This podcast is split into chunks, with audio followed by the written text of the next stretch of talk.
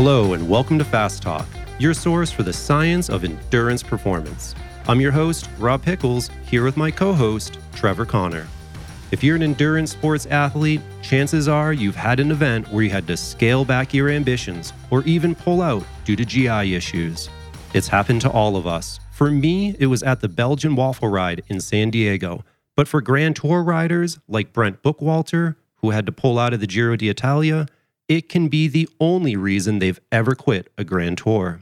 For those of us who suffer from these issues, we're willing to try almost anything.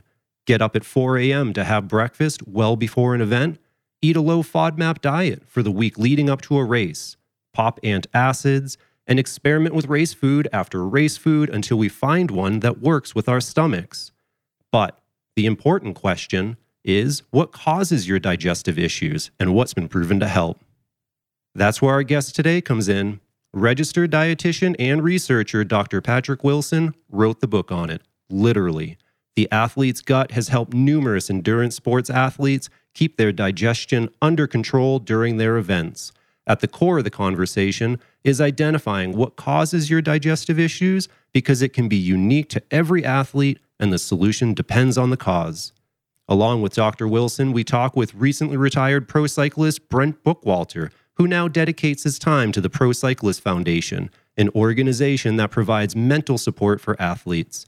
We also hear from exercise physiologist Jared Berg and current pro Tom Skujiņš from Trek-Segafredo about how he addresses gut problems. So grab your favorite, easily digestible food, and let's make you fast. Listeners, we just announced a major partnership with USA Cycling, cycling's national governing body. Fast Talk Labs is now the coaching, education, and development partner of USA Cycling. We help coaches become better, happier, and more successful. Now, all active, licensed USA Cycling coaches can join Fast Talk Laboratories for free. USA Cycling coaches get access to our full library of pathways and sports science content. Plus, they can follow Coach Joe Friel's new online education experience, The Craft of Coaching. You're a USA Cycling coach? Visit fasttalklabs.com to get started today. Dr. Wilson, welcome to the show. So we are talking about a subject that seems to be near and dear to your heart. You even wrote the book, The Athlete's Gut. So this is something that you've really focused on. For sure, yeah. I mean, it's something I've been interested in a while, enough so, as you mentioned, that I decided to kind of write a whole book on it. You know, it's an issue. GI issues, gut issues are problems that pretty much every endurance athlete at some point or another is going to encounter. Unfortunately, it's almost every training session or every competition. You know, fortunately for most, it's more of a relative occurrence or somewhat of a rarity that it's bad enough to impact their performance.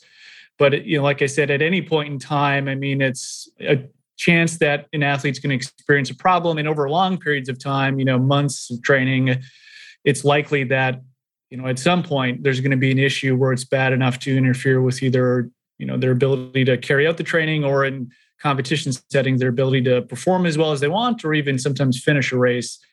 You know, it's bad enough that they have to drop out. Yeah. So, Dr. Wilson, I feel like a lot of people find their way into research because of issues that, you know, they're interested personally. I know that's how I ended up in sports science. I also know that I have a lot of sort of gut things that go on when I'm out there riding. Was it the same for you? How did you end up in this field of gut health? Was it through personal experience or just sort of through education and schooling? How did you end up here? You know, it's kind of a little bit more happenstance than that. I mean, I've certainly had my fair share of functional gut issues. I mean, I've had stuff that probably resembles IBS, dyspepsia, that sort of thing.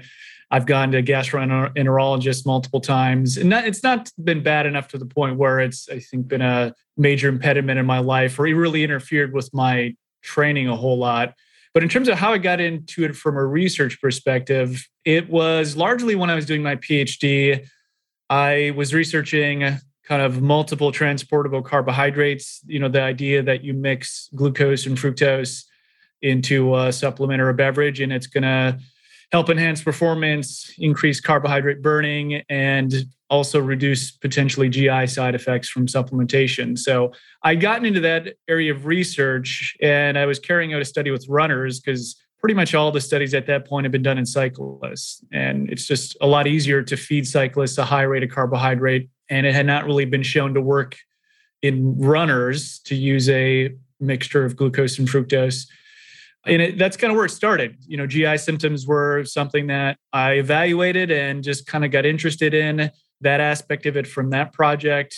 And from there, it kind of just ended up showing up in other areas of my work. And it's, you know, kind of hard to go back and track exactly what the through line was for all of it. But, you know, I just progressively got more interested in it because it's so common for endurance athletes to experience problems. You know, it's one of those things that sometimes people don't like to mention or they feel uncomfortable talking about, but it's so problematic for so many endurance athletes. So let's go there. And you're right. It is a problem that a lot of endurance athletes experience. So what are some of the causes? What are some of the reasons that this is so common in endurance athletes? Yeah, it really ranges a lot. And that's, I think, what makes it interesting is that, you know, there's a variety of different symptoms an athlete can experience. And for each of those symptoms, there can be similar causes or they can be completely different causes. I mean, a good example is like bloating. You know, that's really kind of a distension of the abdomen or the gut from a buildup of gas.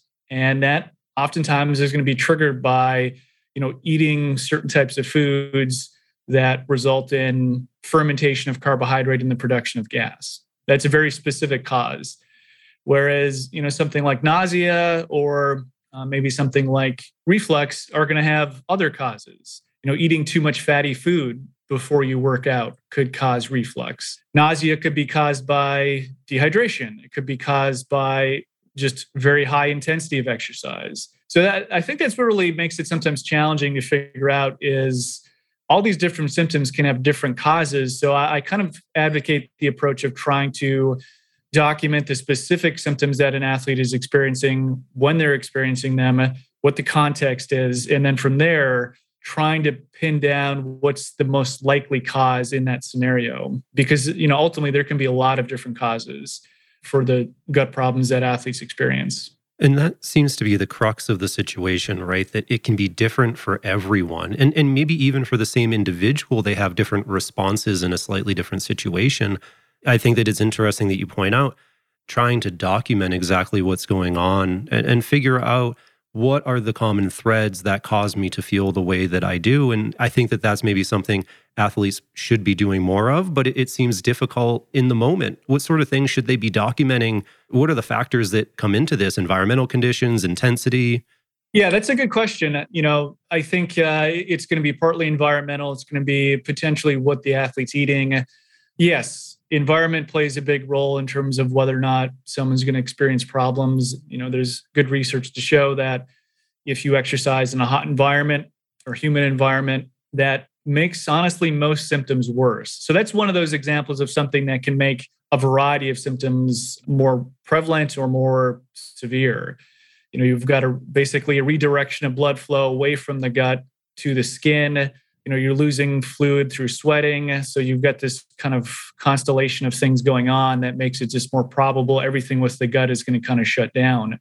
So yeah, I mean, that's definitely one to pay attention to, obviously be the environmental conditions. But in terms of what you might document otherwise, I think it depends on how often you're experiencing symptoms. And if it's relatively frequently, then maybe it's time to start really considering, you know, what exactly are you eating before these training sessions or competitions where you're having problems? And can you identify something as a causative agent in the foods that you're eating? Another big one that I think sometimes is overlooked, and that's been more of a focus of my research in the last couple of years, is anxiety and stress. So how are you feeling in terms of your psychological state, particularly before competition? Are you feeling quite anxious? And does it seem like that anxiety is manifesting as GI problems? We've done, you know, at least 3 or 4 studies now that show consistently that anxiety is correlated with GI symptoms in endurance athletes.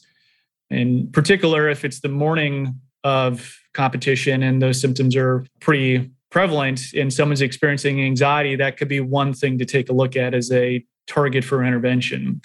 So yeah, it could be diet, it could be your psychological state, environmental conditions, medications. Are you taking NSAIDs is another example.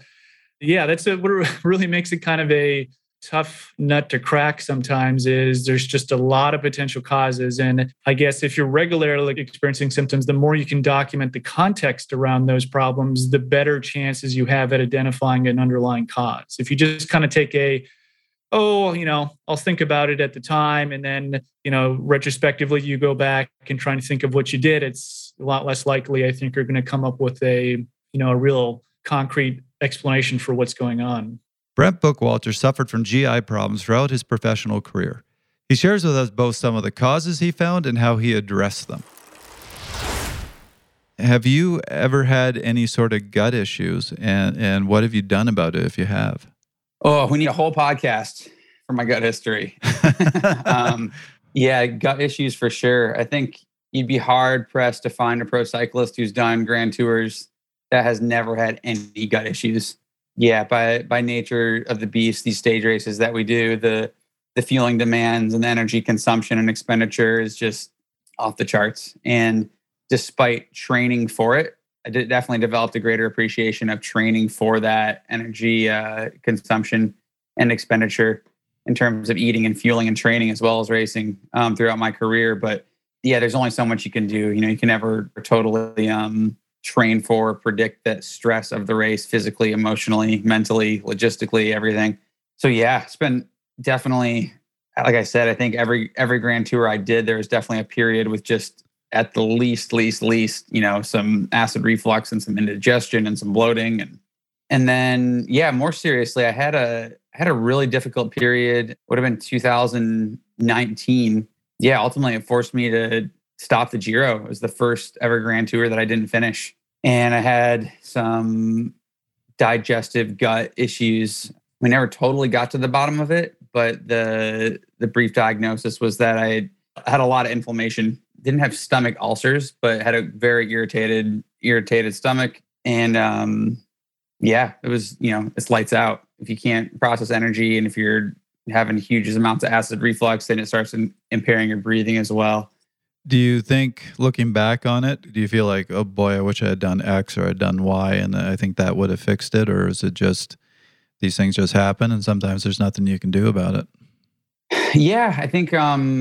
just like the rest of our bodies, the bodies are miraculous and we can dish a lot out to them and they keep coming back and they come back stronger and the body, we heal. But just like our lungs can get sick and just like our bones can get broken, there's viruses and there's bacteria that gets in there and there's imbalances. And some of that is just can be chalked up to sickness and, vulnerable immune systems and that dynamic where more is being thrown at that system of the body than it can handle. So yeah, in some ways, I think there's going to be times when it's just unavoidable, but there are definitely things we can do. I think in general, just stress plays on the gut, stress in general, emotional stress, mental stress, and then obviously the physical stress.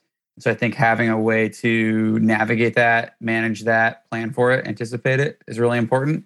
The other big thing I think that I learned throughout my career for sure is that when those energy demands are so high and the consumption and expenditure demands are so high that you really have to sort of like dumb down the flavors and all the extra stuff in our diet and just go for the fuel, just the carbohydrate. Like I remember being a young rider on BMC and complaining that the team chef was never making anything with any flavor, and bringing sauces from home even and chucking Tabasco on everything and looking over at my Italian teammates and just doing olive oil and cheese on this massive plates of pasta one after another.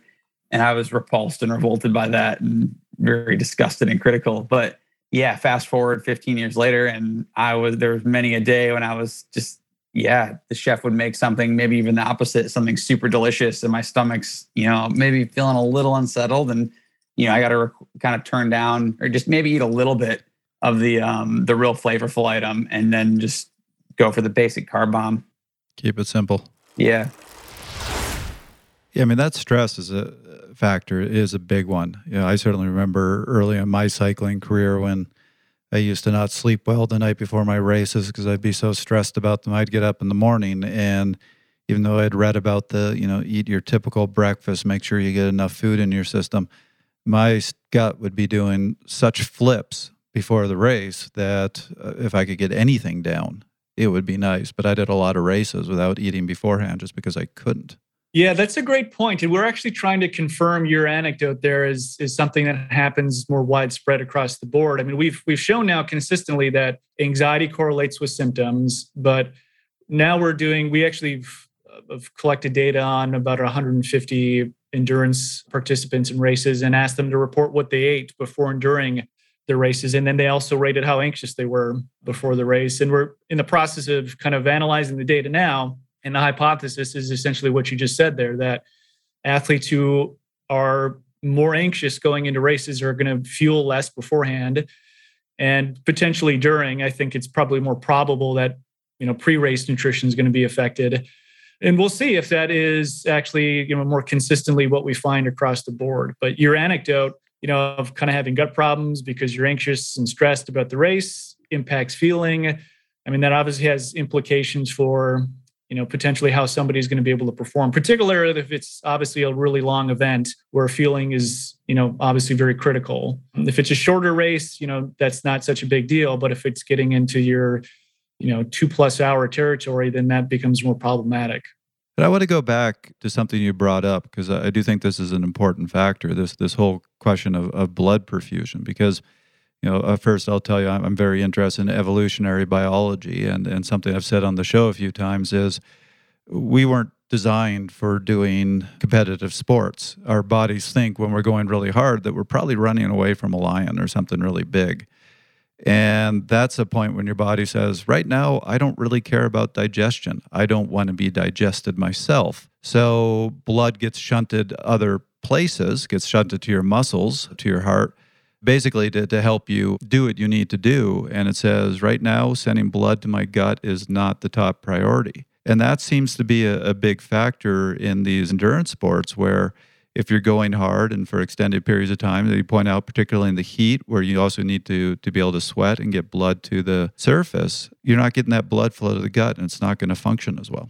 Yeah, I mean, there's definitely studies that show exercise intensity is correlated with the amount of or extent of reduction in gut blood flow. You know, the higher you get in intensity, the more impairment there is in that sort of flow to the visceral region of the body, to your intestines, to your visceral organs. And heat is going to exacerbate that. Like you said, you know, you've got only so much blood to go around. And if it's a hot environment, your brain, you know, knows that that's a priority to cool yourself off, because honestly, overheating your brain is more of a threat to survival than I think probably what's going to happen if you reduce gut blood flow. I mean, there's potentially some negative implications there, but they're less dire than an overheated brain. So yeah, your body's kind of trying to figure out how to prioritize blood flow, and particularly in prolonged, strenuous races in a hot environment, you know, it certainly is a part of the body that maybe isn't prioritized.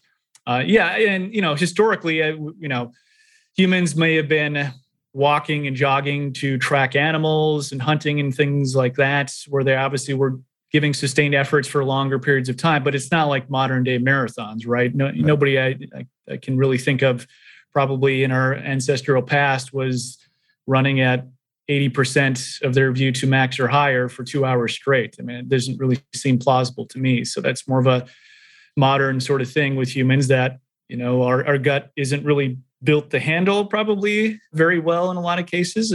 You get better with training. These impairments in gut blood flow and your ability to cool yourself more efficiently gets better with training and acclimatization. So those are a couple pieces, I think, of the puzzle, is just knowing that over time, some of these things get better as you train more, and then also making sure you acclimatize to the environment appropriately. It's really observant, because I've actually read those studies about hunter-gatherers, observations of them. And when they were hunting, as you said, they weren't going hard. It was more kind of a walk-jog. The only times they went hard were going in for that final kill, or generally when they were running away from something.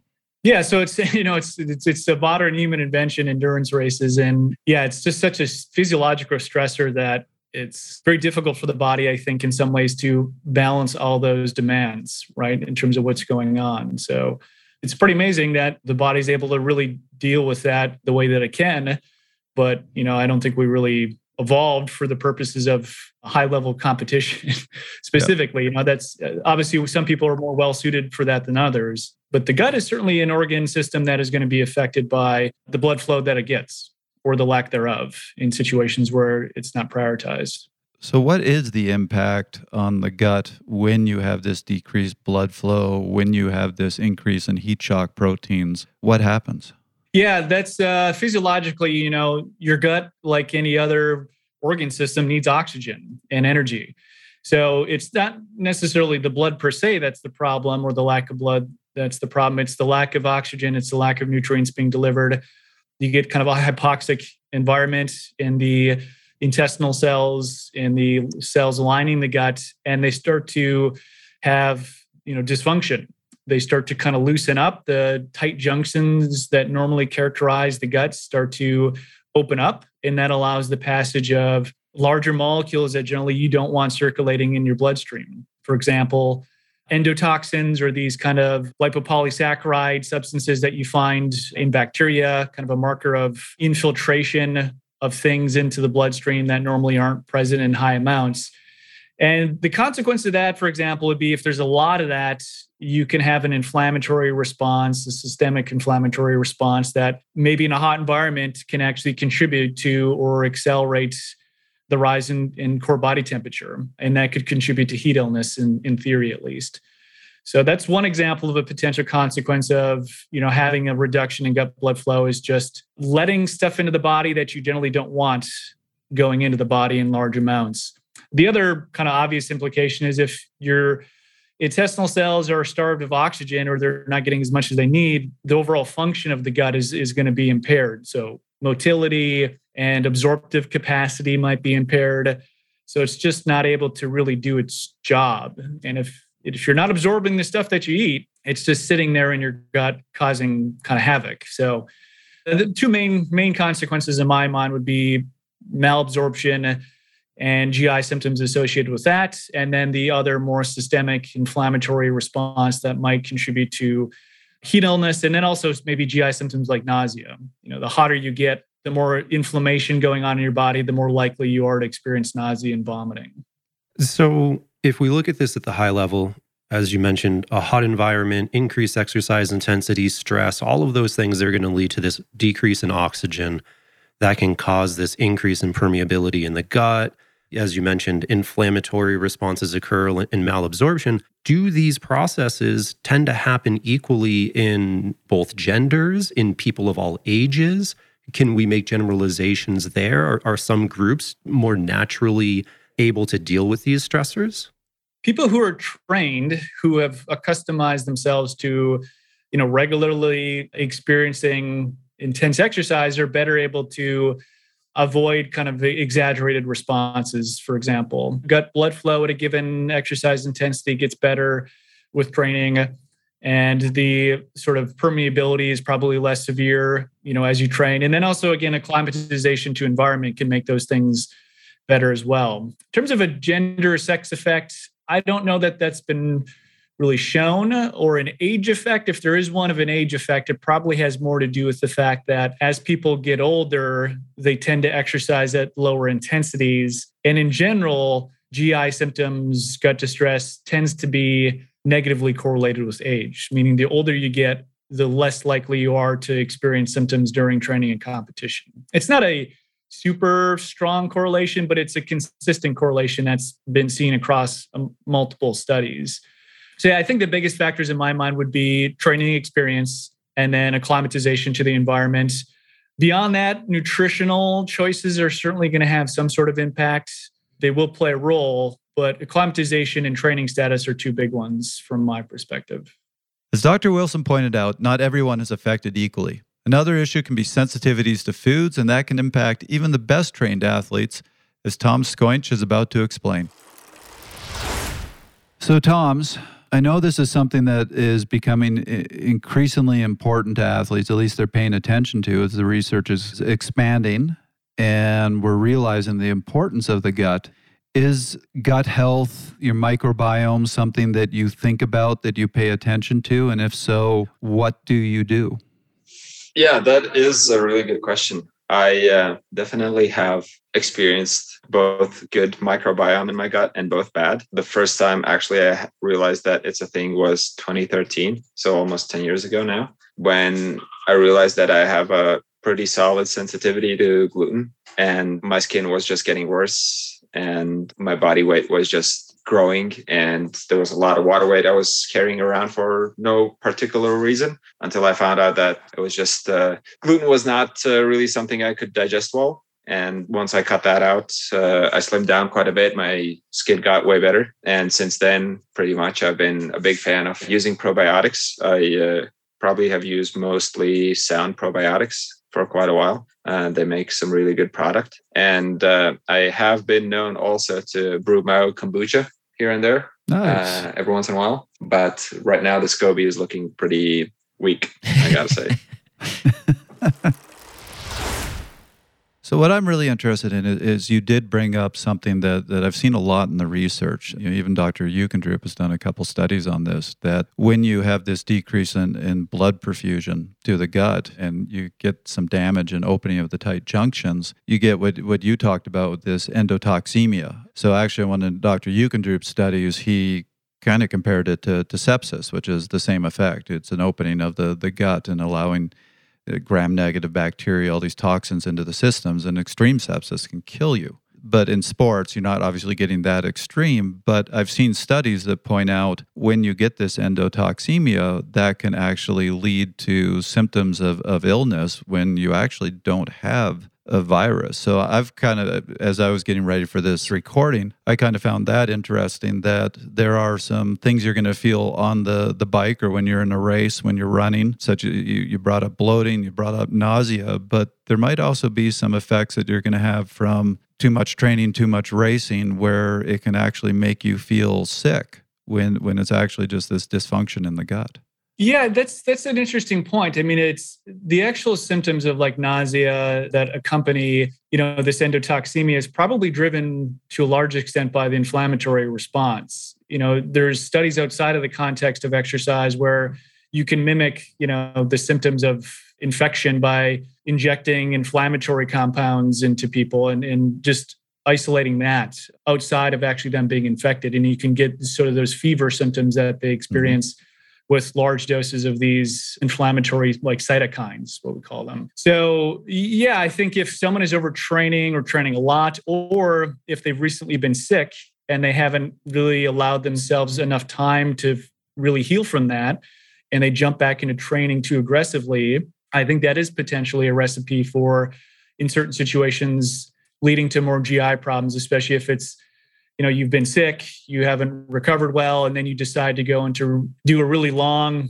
training effort in a hot environment. That's a recipe for problems, not only probably increasing your risk of having some sort of heat illness problem, but also maybe having exacerbation or worse GI problems. So yeah, it's certainly some other things you can look at contextually, like the training load, whether someone's been ill recently and those sorts of things. And, that could be in some cases contributing to GI symptoms. And that's a hard one to, figure out, why somebody would actually be experiencing the symptoms. You'd have to look at the broader context, look at multiple variables at the same time and do some investigative work. But that's a tricky one, I think, because you're not going to evaluate those cytokines in somebody's blood just day to day. So you don't really know what's going on behind the scenes. And it largely comes down to looking at self-reported symptoms and other things you can document. And that makes it challenging to figure out if that's contributing to the problem in the real world outside of the context of research.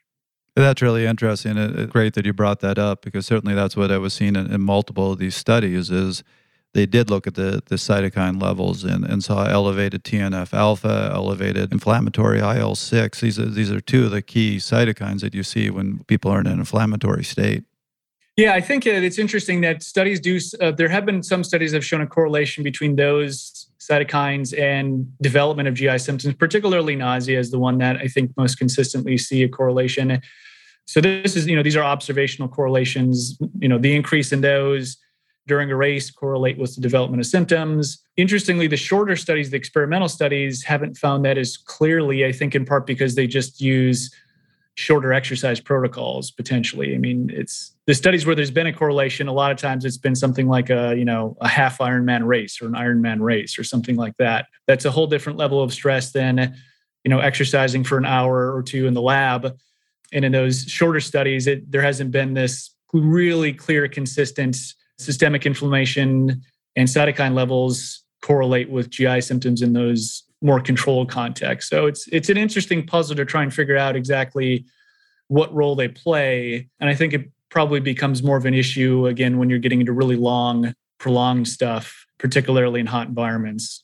I think, Patrick, the last thing that you mentioned when we're talking about prolonged, where my mind goes is not just a prolonged event. And I definitely understand how the observational studies that use these really grueling and arduous endurance events can maybe elicit a different response than a researcher trying to exercise somebody in a lab. Just a very different situation.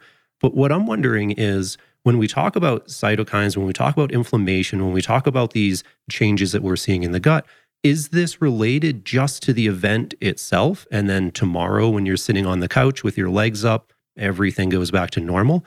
Or do we see this increase in potentially these changes, the increased permeability that we discussed before? Does that continue for 1, 3, 5 days, months after?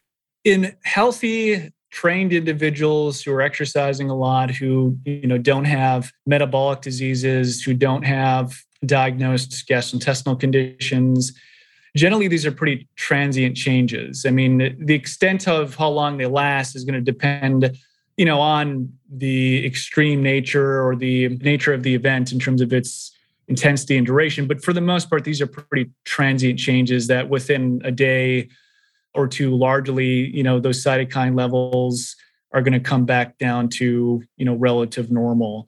There, I guess, could be some circumstances where maybe you're doing like a multi-day event, or you are going through a very heavy training period and you're maybe getting into the overtraining territory, where I guess theoretically you could see some more persistent elevations in these cytokines in systemic inflammation. But for the most part, they're relatively transient. So your body does recover pretty quickly from these types of exposures. And I think that's an important thing to remember, is that for the most part, the body's pretty resilient, does recover fairly quickly, and increases in GI permeability are typically transient, with the exception of, again, maybe people who have a diagnosed GI condition. Maybe they have uncontrolled celiac disease or Crohn's disease or something of that nature. Yeah, I think that that's a really interesting point. And it led to my next question here, which is, in those people who have the diagnosed issues, it's important previously that you pointed out everything we're talking about is in an otherwise healthy person. But for people that have a known GI issue, are they more likely to experience nausea, bloating, all of these negative symptoms that we're talking about? With exercise, we don't know. There are just few studies on GI symptoms in the context of exercise in individuals who have diagnosed conditions like celiac or Crohn's disease or ulcerative colitis. I mean, even IBS, which is incredibly common, there's really not a lot of research on the interactions of exercise underlying systemic inflammation and GI symptoms. So scientifically, I don't really have a good answer for you there, because there just aren't studies to pull from. In theory, there could be more concern that because of the possible micro damage that is consistently happening in that person's gut because of a disease process, they are more susceptible to things like systemic inflammation with exercise or heat illness or something like that. But that's just kind of a speculative guess. So I'm going to throw in a bit of a roundabout way, but this goes back to some of my master's research. There is a lot of evidence that athletes tend to have a more healthy microflora. They have a greater diversity. And there's certainly been plenty of research showing that greater diversity seems to help with a lot of these GI problems, such as Crohn's, such as IBS. And there's been actually a fair amount of research on supplementing with probiotics to help with those conditions. So, as you said, I haven't seen any direct research, but there is a potential pathway here. Yeah, the gut microbiota or microbiome, depending on how you define it, you've got, on average, I think the calculations, projections are roughly 35 to 40 trillion bacteria residing in your large intestine. So it's this huge community of microbes that are impacting your health. So we know that if you completely remove the microbiota from an animal. You know, you raise a mouse is born in a germ-free environment, that it definitely causes, you know, physiological and physical changes that impact health. Now, how do we study that in human? Obviously, we can't raise people in germ-free environments in an ethical manner. So we end up doing a couple of things. We will, you know, observationally test their microbiome, usually through stool analysis, and correlate that with what they're eating, how much they exercise, that sort of approach. There's the probiotic approach, which you mentioned, trying to kind of manipulate the gut microbiota. You know, there's also these studies that have actually done like fecal transplants, but that's been more in clinical populations. It's a difficult thing to study, but you are right that there's disturbances in the microbiome in a lot of individuals who have issues with GI illnesses. So whether they have Crohn's or IBS or ulcerative colitis, those types of things, you tend to see sort of disturbances or changes in the patterns of their microbiome that would suggest that potentially if you were able to favorably manipulate their gut microbiota to more match somebody who's quote unquote healthy, that could contribute to some improvements in their symptoms. You know, in athletes specifically, probiotics are a mixed bag. I would say that there's been a handful of studies that have shown improvements in symptoms, others that have shown no improvement, one or two that have suggested even an increase in the frequency or severity of kind of mild GI symptoms like flatulence and gas and that sort of thing. So, you know, it's kind of it's a mixed bag with probiotics in terms of whether or not they are helpful for improving symptoms. So, you know, bloating, fullness, reflux, nausea, that sort of thing. I think the reason is because there's just so many choices in terms of how you can study it. You know, what species and strain, what dosage, what's the delivery mechanism. There's just an infinite number of variables that makes it really challenging to generalize about probiotics. And I think that makes it hard to apply them in kind of the real world in an evidence-based way. Well, it's a really hard thing to study. That's actually one of my thesis advisors. She studied the microbiome, and I remember sitting in on her research meetings, and she was always just putting up these giant heat maps because there's so many different varieties of bacteria that, you, as you said, you have to look at the whole picture. You just can't look at one. You're right that, you know, that people who are trained in exercise, they do tend to have more diversity in their microbiome. So that is a point that you brought up that is actually fairly consistent in the literature that I've seen. So on the opposite end of the spectrum, people who are sedentary, maybe who have obesity, tend to have less diversity in terms of the number of species that inhabit their gut. So that's an interesting observation, that there tends to be kind of a correlation between training or exercise, metabolic health, and then just the diversity, the number of species that you can basically identify within somebody's microbiota.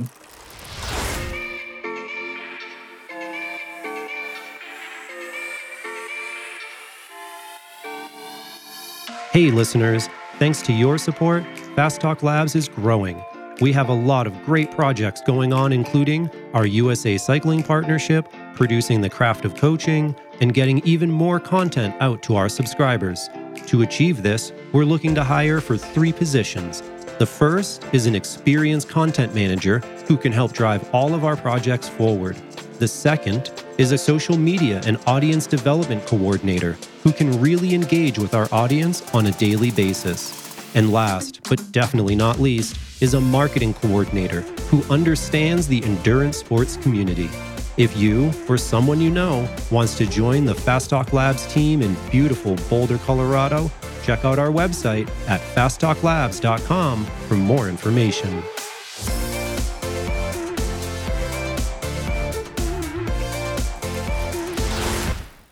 Now, interestingly, Rob, going back to your question of can some of these effects be long-lasting? Well, we're on the topic of the bacteria. There is some research showing that when athletes are overtrained, it actually will cause a change in their microbiome and promote certain inflammatory bacteria. And here I'll list them just because you can laugh at my horrible pronunciation. But there's an increase in Tenericutes and Proteobacteria, which I'm sure I just butchered both, even though that second one should be pretty easy. But those are both inflammatory and do seem to increase permeability. Yeah, it's definitely going to be an area of growing research in the next 5 to 10 years. I mean, there's already probably a couple of dozen studies that have in some way or another assessed the microbiome of athletes and, you know, looked at correlations with diet, how it might change with training, how it might change with overtraining. There was an interesting study a couple of years ago that came out where they actually manipulated the microbiome of mice. They essentially introduced species of bacteria, Veillonella, into these mice and then had them exercise on this, basically treadmill, and found that manipulating their microbiome like that actually led to longer running times in the mice. And to pair that with human data, they showed that after completion of endurance events like marathons, the sort of presence of that Veillonella bacteria increased after the marathon, so that there was kind of a change that reflected potentially, what's going on with the gut during exercise, like a marathon. The theory might be that it's involved in processing and metabolizing lactate and short-chain fatty acids that might be related to performance. Now, I've been actually seeing a study that has transferred that to humans to show that it directly improves performance. But it got a lot of press a couple of years ago, kind of suggesting that there are strains or species of bacteria that might have direct performance implications. It's yet to really be shown in actual athletes that manipulating bacteria that way can improve performance. But I think that's where in the next probably 3 to 5 years, you're going to see some research coming out trying to, manipulate the microbiome through supplementation or other means as a way to directly improve performance. That's really interesting. Going to look forward to seeing some of that research. Blood doping and it's, stool doping is kind of probably where it's going next. One is self-limiting over the other one, perhaps. But I do think that we see that oftentimes, right? In supplements, kind of, as you're saying here, on paper, it works. And maybe even a very controlled study, when you're looking at one part of the pathway, it makes a difference. But when you take that to the entire human organism and you look for performance changes, it's not necessarily there. And I think that people need to understand that there's not necessarily a panacea that might work well in a Petri dish, but you put it in a person and it's a different situation. Yeah, that's a great point. And that relates back to that study is that, they saw this improvement in performance in these mice by introducing this Veillonella bacteria. But the athletes in the study that they looked at, the human athletes, already had a high abundance of that particular bacteria. So it seems dubious to me that finding people who are already really fit, who are really well-trained, and adding in more of this particular bacteria that they probably already have a relatively large amount of, it seems unlikely to me that that's going to confer a very large improvement in performance. But we'll see. I'm sure there'll be more studies coming out in the next couple of years. Yeah, and I'm also going to point out, I read a study last night that scared me a little bit that talked about designer probiotics, where they genetically manipulate the bacteria to either make it more effective or more resistant to the toxic environment in your gut. And all that just sounded a little scary to me, not something that we should be experimenting with. It takes GMO to the next level. Yes. Ironically, you guys are kind of making me feel a little bad about myself because I'm actively negatively manipulating my gut microbiome because I actually have to take oral vancomycin 3 times a day for an autoimmune issue I have. And so this topic, when we begin talking about probiotics and the microbiome, it's just so funny to me because I'm literally taking antibiotics constantly every single day of my life. So I'm just in a totally different situation. Yeah, of course. There's situations where, you have to take antibiotics. And even though there might be concerns about what it might do to your microbiome, I mean, the alternative is not really an option either. So that's an interesting point and, reminder that there's situations where, looking at the microbiome isn't the end all be all because we're still just really in the infancy of understanding it. And I think the marketing to a large degree is well ahead of where the science probably is in most cases. Dr. Wilson, we've gone through the different environmental conditions. We've talked about all these negative consequences that people have, but is there actionable information that people can use in their daily training, in their events? How do we prevent all of these things from happening so that people have the best performance they can and they're as comfortable as possible when they do it? Yeah, I mean, I think there's multiple approaches or avenues you can take to kind of dealing with these issues. And it ranges from nutritional to medication to supplementation to psychological interventions. So again, it goes back to what do you think are the underlying origins of your problems? And that's step one. You want to try your best to figure out what you think is actually the underlying cause. Because if you don't really understand what the root is of the problem, you know, just throwing the kitchen sink at it isn't necessarily going to be an effective way to deal with it or prevent the problem in the first place. So as an example, if you're dealing with fueling issues and whenever you try and fuel during your, you know, your ultra or your Ironman or something like that, and just you're trying to hit a high target of carbohydrate intake and it's just not working for you, you know, you can potentially take a look at either training the gut, or you can look at the actual foods or supplements you're using. Maybe you made a mistake and you're picking something that has all glucose in it and you're not using a mix of sugars as an example. Or maybe you're just overdoing it in general. And maybe you're not the person who can tolerate a high rate and you need to tailor it back for you as an individual because you're just the person who doesn't handle, you know, 90 grams an hour. So yeah, I think there's lots of actionable information you can utilize and implement. It just depends on what the source of the problem is. I think, again, that is the major point I think that athletes understand is you want to try and figure out what's going on underneath. Exercise physiologist Jared Berg has been studying carbohydrate absorption and briefly talked with us about the impact carbohydrates have on our gut and how we can train our tolerance. Let's hear what he has to say.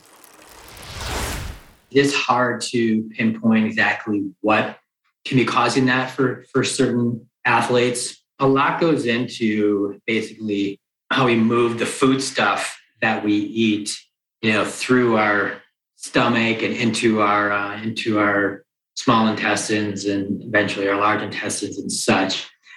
But the role of kind of like simple things that can cause the bloating and such would be, you know, foods that sort of slow down absorption can certainly cause that. So if like, you know, obviously if you're eating like a bean and rice burrito within an hour of a workout, right? Those foods can take on, a lot of water, and then those carbohydrates can really expand in the gut and, you know, cause some discomfort. And you're going to have a situation where, you know, you're not able to, you're basically like your gut is holding on to that food. And then when you're working out, you're sort of pulling blood away from the gut.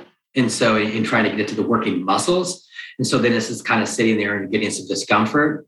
And so, you know, same thing. It's like if somebody were to have a real heavy sort of starchy, you know, kind of like, you know, maybe it's even like pasta and stuff like that. And they don't metabolize sort of, you know, gluten as well or something like that, that can, you know, even though they're not gluten intolerant or celiacs, they're still just that kind of thing can slow down absorption too. And so I would say the biggest thing, I mean, and this is something everyone's heard forever, we have to practice and understand what our guts can tolerate. And then also understand that our guts are somewhat trainable. We can introduce foods and try to challenge our guts a little bit and see if we can get them to get our GI tract to pull in carbohydrates a little bit better and from a variety of sources. But I would say, you know, I talk about variety of sources and trying to pull, you know, we have different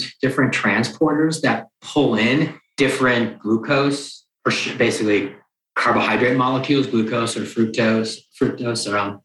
And so there are different transporters that pull in. So if we could, you know, with our meals, try to engage, you know, all the transporters and try to pull in. So pull in a little bit of fructose and then, but focusing more on the complex carbohydrate or that are more glucose based. So that way we get sort of multiple channels to pull in the carbohydrates that we'll need to use in our workout.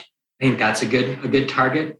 So yeah, it might be something like if we have oatmeal plus a little bit of berries with that, you know, just to kind of like, just to really, you know, top off the liver glycogen storage and also to pull in to get the muscle glycogen topped off through the more complex and, you know, glucose-based carbohydrates. I mean, then we can obviously go into like training, you know, nutrition while you're working out.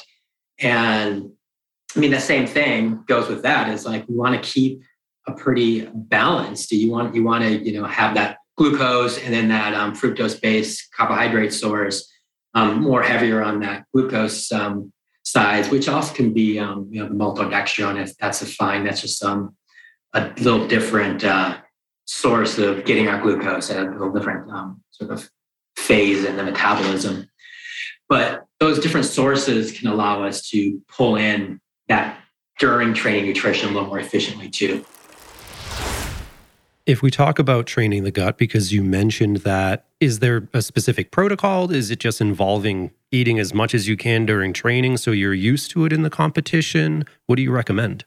The few studies that have done this and who have shown some improvements with it, generally what they've done is they've kind of had individuals during their training sessions for a couple of weeks just practice ingesting a large amount of carbohydrate, maybe for an hour at a time. And, that would be, 60 to 90 grams an hour is kind of a typical range.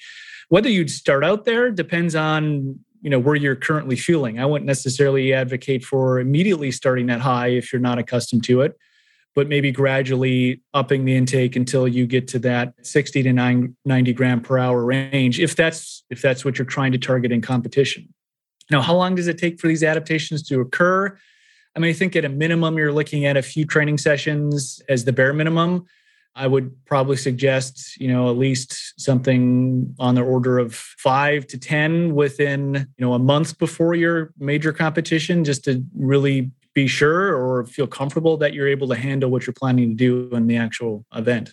A quick side point here. We did an actual whole episode with Dr. Jeukendrup, who's really known for this idea of training the gut. And that was episode 83 for anybody who wants to really dive into that, because obviously we won't be able to go as deep on that subject in this episode. Yeah, and he's definitely written a lot about that particular topic. He's written a lot about the multiple transportable carbohydrates. Obviously, he's a world-known expert in sport nutrition. So definitely, the stuff that he says about gut training is something you can certainly depend on and find to be credible. Yeah. So knowing that we have that sort of in-depth guide that people can look at, if we do switch over to the multiple transportable carbohydrates, you mentioned a mix. Is there a mix that seems to work for everyone? Is this individual, or should somebody be having a certain ratio of glucose and fructose? Usually the ratio is anywhere from 50-50 to maybe 2-to-1. So 50-50 glucose-fructose, or 2-to-1 would be, glucose to fructose. The studies that have looked at it, I guess the higher you go, maybe the closer to a 50-50 mix you want, because, each of those, the doors, the transporters in the intestines that are responsible for absorbing both of those sugars kind of have a max limit they can handle. And it's probably, 50 to 60 grams an hour for each of them in that sort of range. So if you're pushing 90 to 100 grams an hour, you probably want roughly an equal mix of glucose and fructose. If you're pushing 60 or 70 grams an hour, you're probably fine with a 2-to-1 ratio or something like that. But it is individual. Products, vary in terms of their content of glucose and fructose. Unfortunately, it's not like it's listed on the label. It's not on the nutrition facts panel. So it's sometimes a little bit difficult to figure out actually what the ratio is. There's a study I did a part of my dissertation where we actually measured the glucose-fructose ratio of, it was maybe like 80 foods or something like that were used during a half Ironman. And we did publish those results. So some of those products you could look up in that particular paper. But that is sometimes a little bit challenging, is that companies don't have to disclose that information if they don't want to. Some of them choose to do it because they incorporate that into their marketing, but others may not give you that information, or it's not readily available.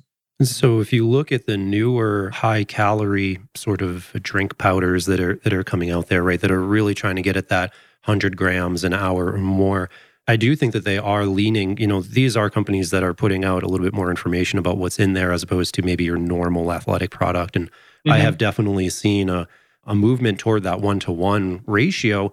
I'm interested, though, that you brought up a 2-to-1 or a 1-to-1. Both of them could work, sort of depending on the event that you're doing. Why would someone want, say, more glucose in a mix as opposed to treating them equally? I don't know that you necessarily would want more glucose. I mean, if you're eating a lower amount of carbohydrate, though, let's say 45 grams an hour, if you had to choose between glucose and fructose, generally speaking, glucose is going to be more readily, quickly usable for skeletal muscle. I mean, fructose does undergo some processing in the gastrointestinal tract. A lot of it actually ends up as lactate. Some of it ends up as glucose before it's actually metabolized in the muscle.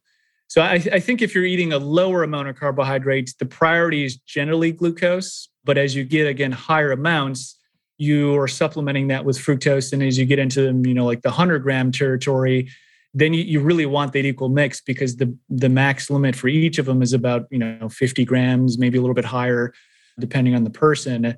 But at lower amounts, I would say generally it's more well accepted that glucose would be the priority because of its, you know, just ability to be quickly used in the skeletal muscle. Yeah, some of the research that I saw, and this might be outdated at this point, but they looked at so glucose and fructose have different transporters. And some of the research I read showed that, you know, our max rate of transporting glucose is about 60, maybe 70 grams per hour, where fructose is less. You're talking more around 30, 25, 30. As you were just implying, the transport's also different. Glucose can go directly into the bloodstream and go to the muscles, where fructose actually has to go to the liver, where it's processed by the liver. As you said, if you have a lot of it, it gets converted to lactate.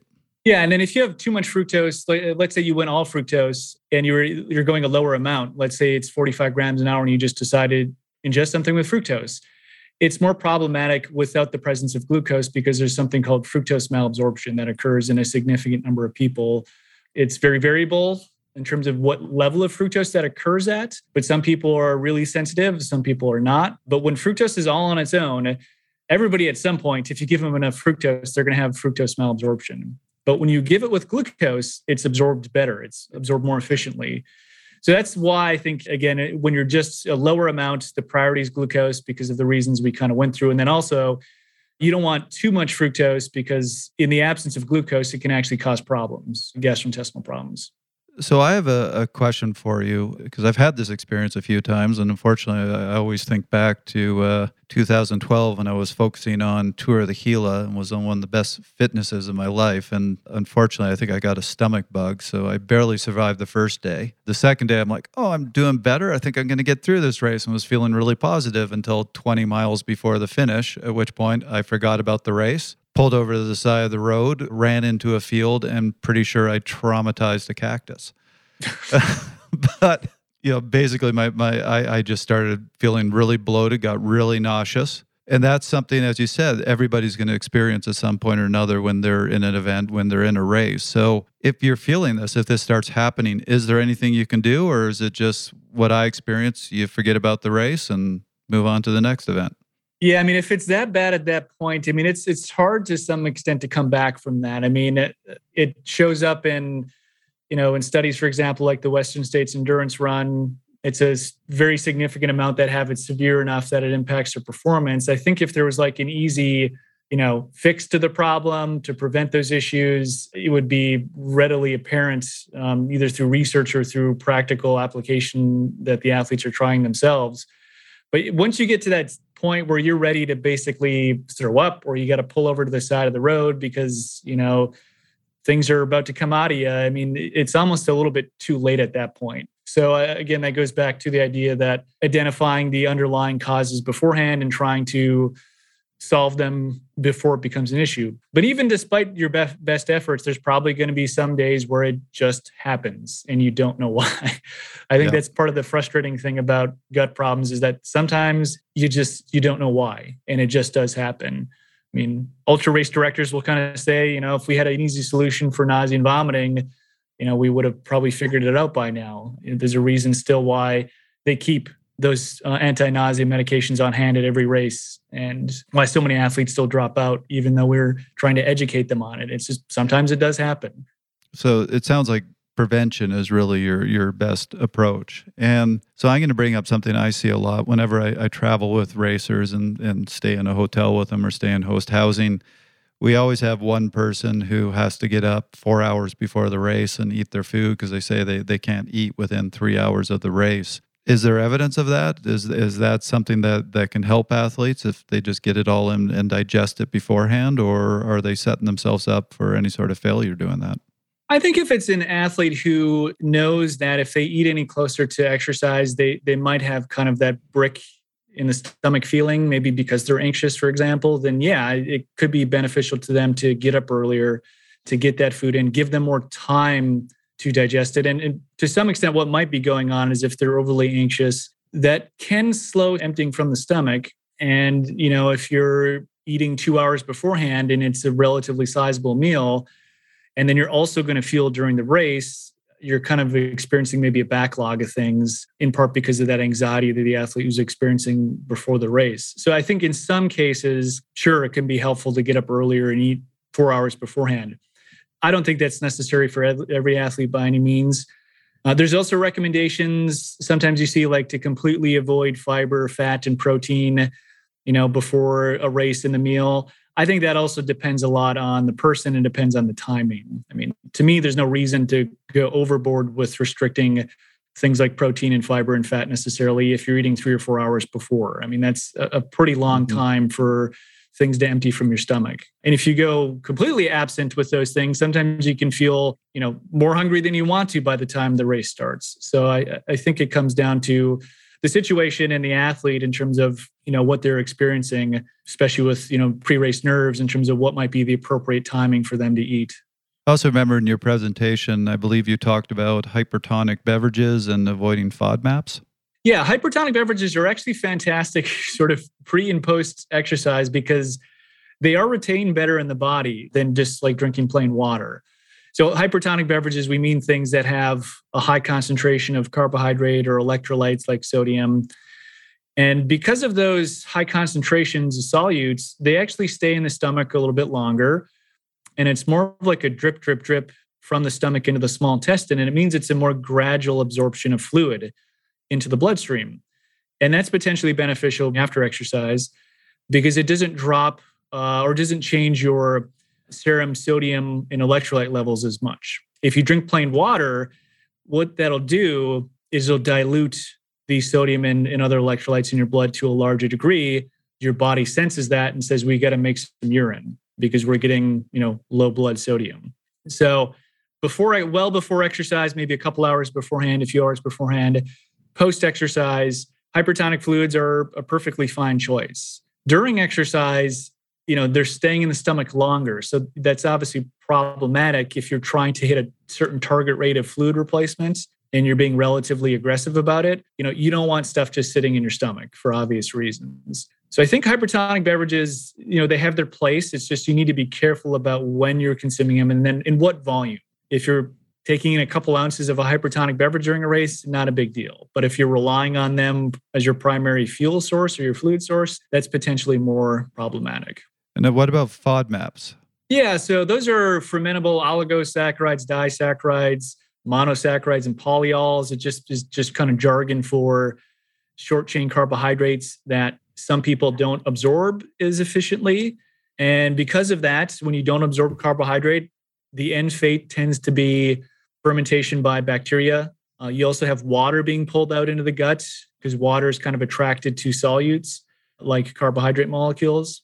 So that can equal, you know, loose stools, bloating, gas, cramping. And some athletes have a very high intake of FODMAPs because a couple of the most common FODMAPs are lactose and fructose. And those are found in obviously dairy products and then not only fruits and vegetables for like the fructose, but in sports supplements. So if you have an athlete who has a really high intake of FODMAPs and they're the type of person that's kind of sensitive to those sugars, then going on a, you know, low FODMAP diet, particularly maybe before like an important race, is something they might consider. You know, there's evidence that, you know, 24 hours, 48 hours is probably enough time for you to see some positive changes in GI symptoms. So it doesn't necessarily even have to be something you do all the time because FODMAPs are found in a lot of foods, and a true low FODMAP diet is actually pretty kind of difficult to follow because FODMAPs are found in so many different foods. It's not very intuitive in terms of where you would find them. Yeah, and I would say going on a permanent low FODMAP diet, you're eliminating a lot of foods that are actually quite healthy for you. But it sounds like if you're having digestive issues, it wouldn't be a bad thing to try before an event or before a Saturday morning training race to see if it helps you. Yeah, it fits in the same box as like maybe limiting fiber intake potentially for some people for a couple of days beforehand. Or, you know, carbohydrate loading is obviously kind of an acute intervention that you apply for a few days. As you mentioned, restricting fruit and vegetables from your diet, reducing these fermentable carbohydrates might actually not be very good for your long-term health in some ways, particularly your gut health, the microbiome. So I wouldn't necessarily advocate for doing it all the time unless you're under the supervision of some sort of medical provider. And so we're having this conversation about real food outside of an event or competition. How do you feel about introducing real food? And this was a big thing in the cycling world a few years back, that your drink should be your hydration and that your fuel should be from real food that you're eating out of your pocket. Do you have an opinion on this specifically as it comes to the GI distress in individuals? Is a banana better than an energy gel? No, I don't think inherently there's necessarily a difference between real food and supplements. I think both kind of camps, the real food people and the supplement people, will kind of articulate the advantages of each. I think there are scenarios where one or the other maybe makes more sense. I think shorter endurance events probably makes more sense to go with something that's almost like pre-digested, that's a gel or something of that nature, or a beverage, because a shorter event just inherently is higher intensity, and thus you may have more gut dysfunction or a harder time digesting or absorbing some of those things. So the more simplified or homogenized it is, probably the better for some people. The longer you go, into ultras and things like that, you're exercising inherently at a lower percentage of your VO2 max, and you're probably better able to maybe handle some of those things. You also have the time to chew them and, get them down. Whereas in a marathon, you see people just throwing the gel in, swallowing, throwing the beverage in and swallowing, and you don't necessarily want to take the time to thoroughly chew, a KIND bar or something like that. So I think they both have their place. I think more solid foods can be appropriate for longer events, particularly if someone's kind of just sick and tired of the gels and the supplements and they just want something that tastes like real food. That's not necessarily a problem. My only caution would be there are studies that do suggest if you do not chew whole foods, like take nuts or granola or even cereal or something like that, if you don't chew and break it down enough and you swallow it, it takes longer for those things to empty from the stomach, because one of the things that regulates stomach emptying is the size of the food particle and how kind of broken down it is. So if you're eating bar after bar of something that's more closely resembling real food and you're not chewing it thoroughly, at least in theory, that could cause more problems. So that gastric emptying concept topic is really interesting to me. And despite my background as a sprinter, the thing that I actually like to do are really long adventure mountain bike rides. And it seems like no matter what, I know what I should be doing. I know what I should be eating. I know all of those things, but no matter what, when I'm multiple hours into this event, at some point, it seems like my gastric emptying, it just slows down. And anything I put in, it just seems like it's piling up. In that moment, in that situation, am I too far gone? Is there anything that I can do at that point? Do I switch products? Do I slow down? Do I have more sodium? You get so many different recommendations from so many different people. That's a really common observation. And it's clear from other studies, like, again, the Western States Endurance Run or other 100-mile runs or triathlons, that these symptoms become more and more prevalent the longer you get into the event.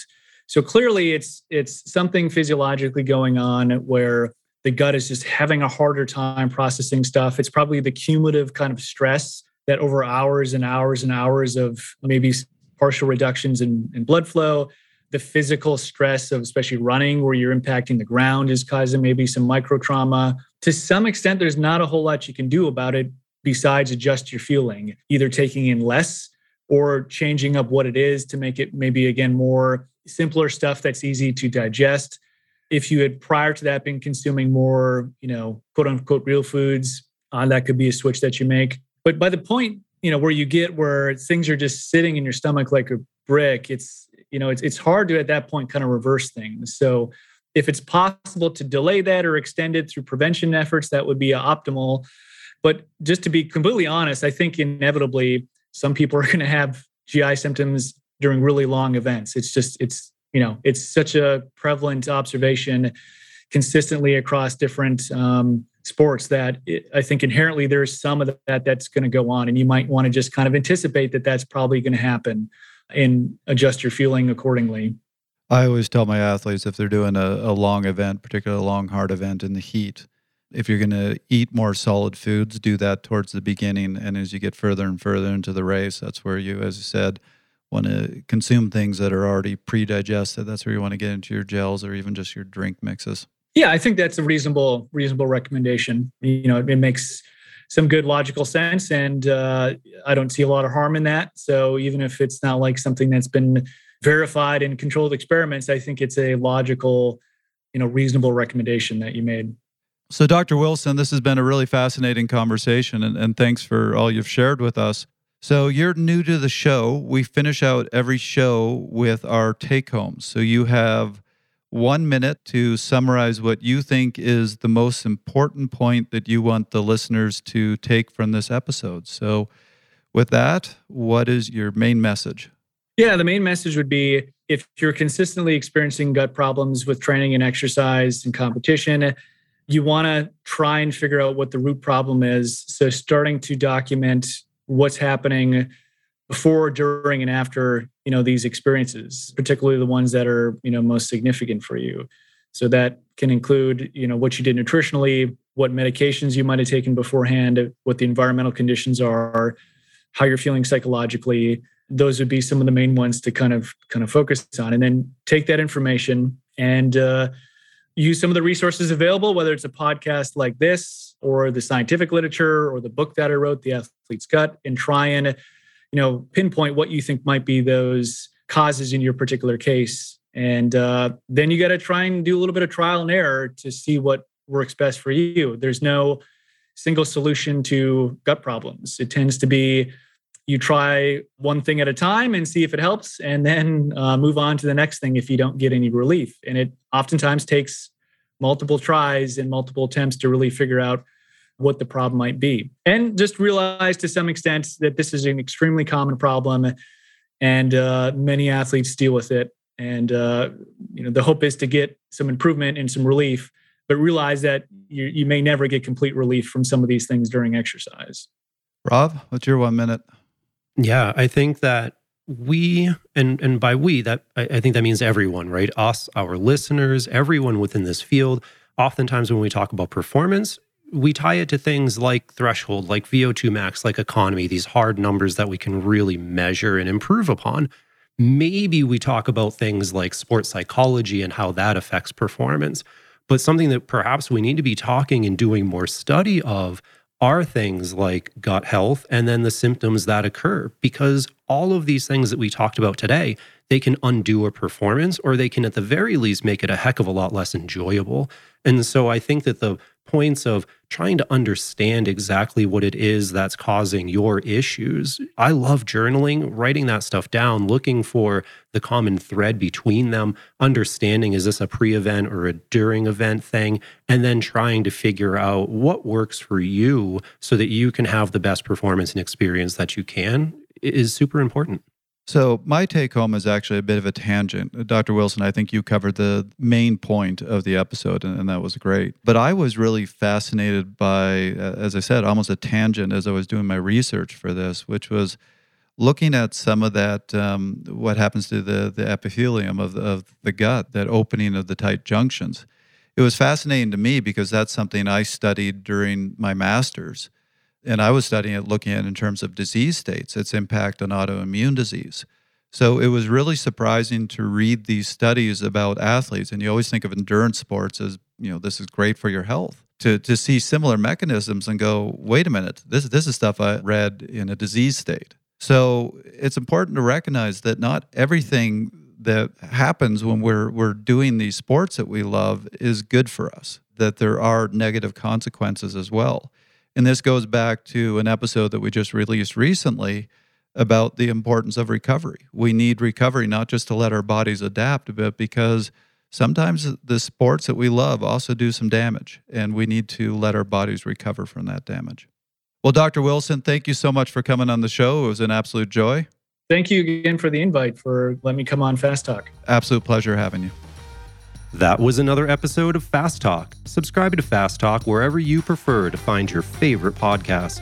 Be sure to leave us a rating and a review. The thoughts and opinions expressed on Fast Talk are those of the individual. As always, we love your feedback. Join the conversation at forums.fasttalklabs.com to discuss each and every episode. Become a member of Fast Talk Laboratories at fasttalklabs.com/join and become a part of our education and coaching community. For Dr. Patrick Wilson, Brent Bookwalter, Tom Skujiņš, Jared Berg, and Trevor Connor, I'm Rob Pickles. Thanks for listening.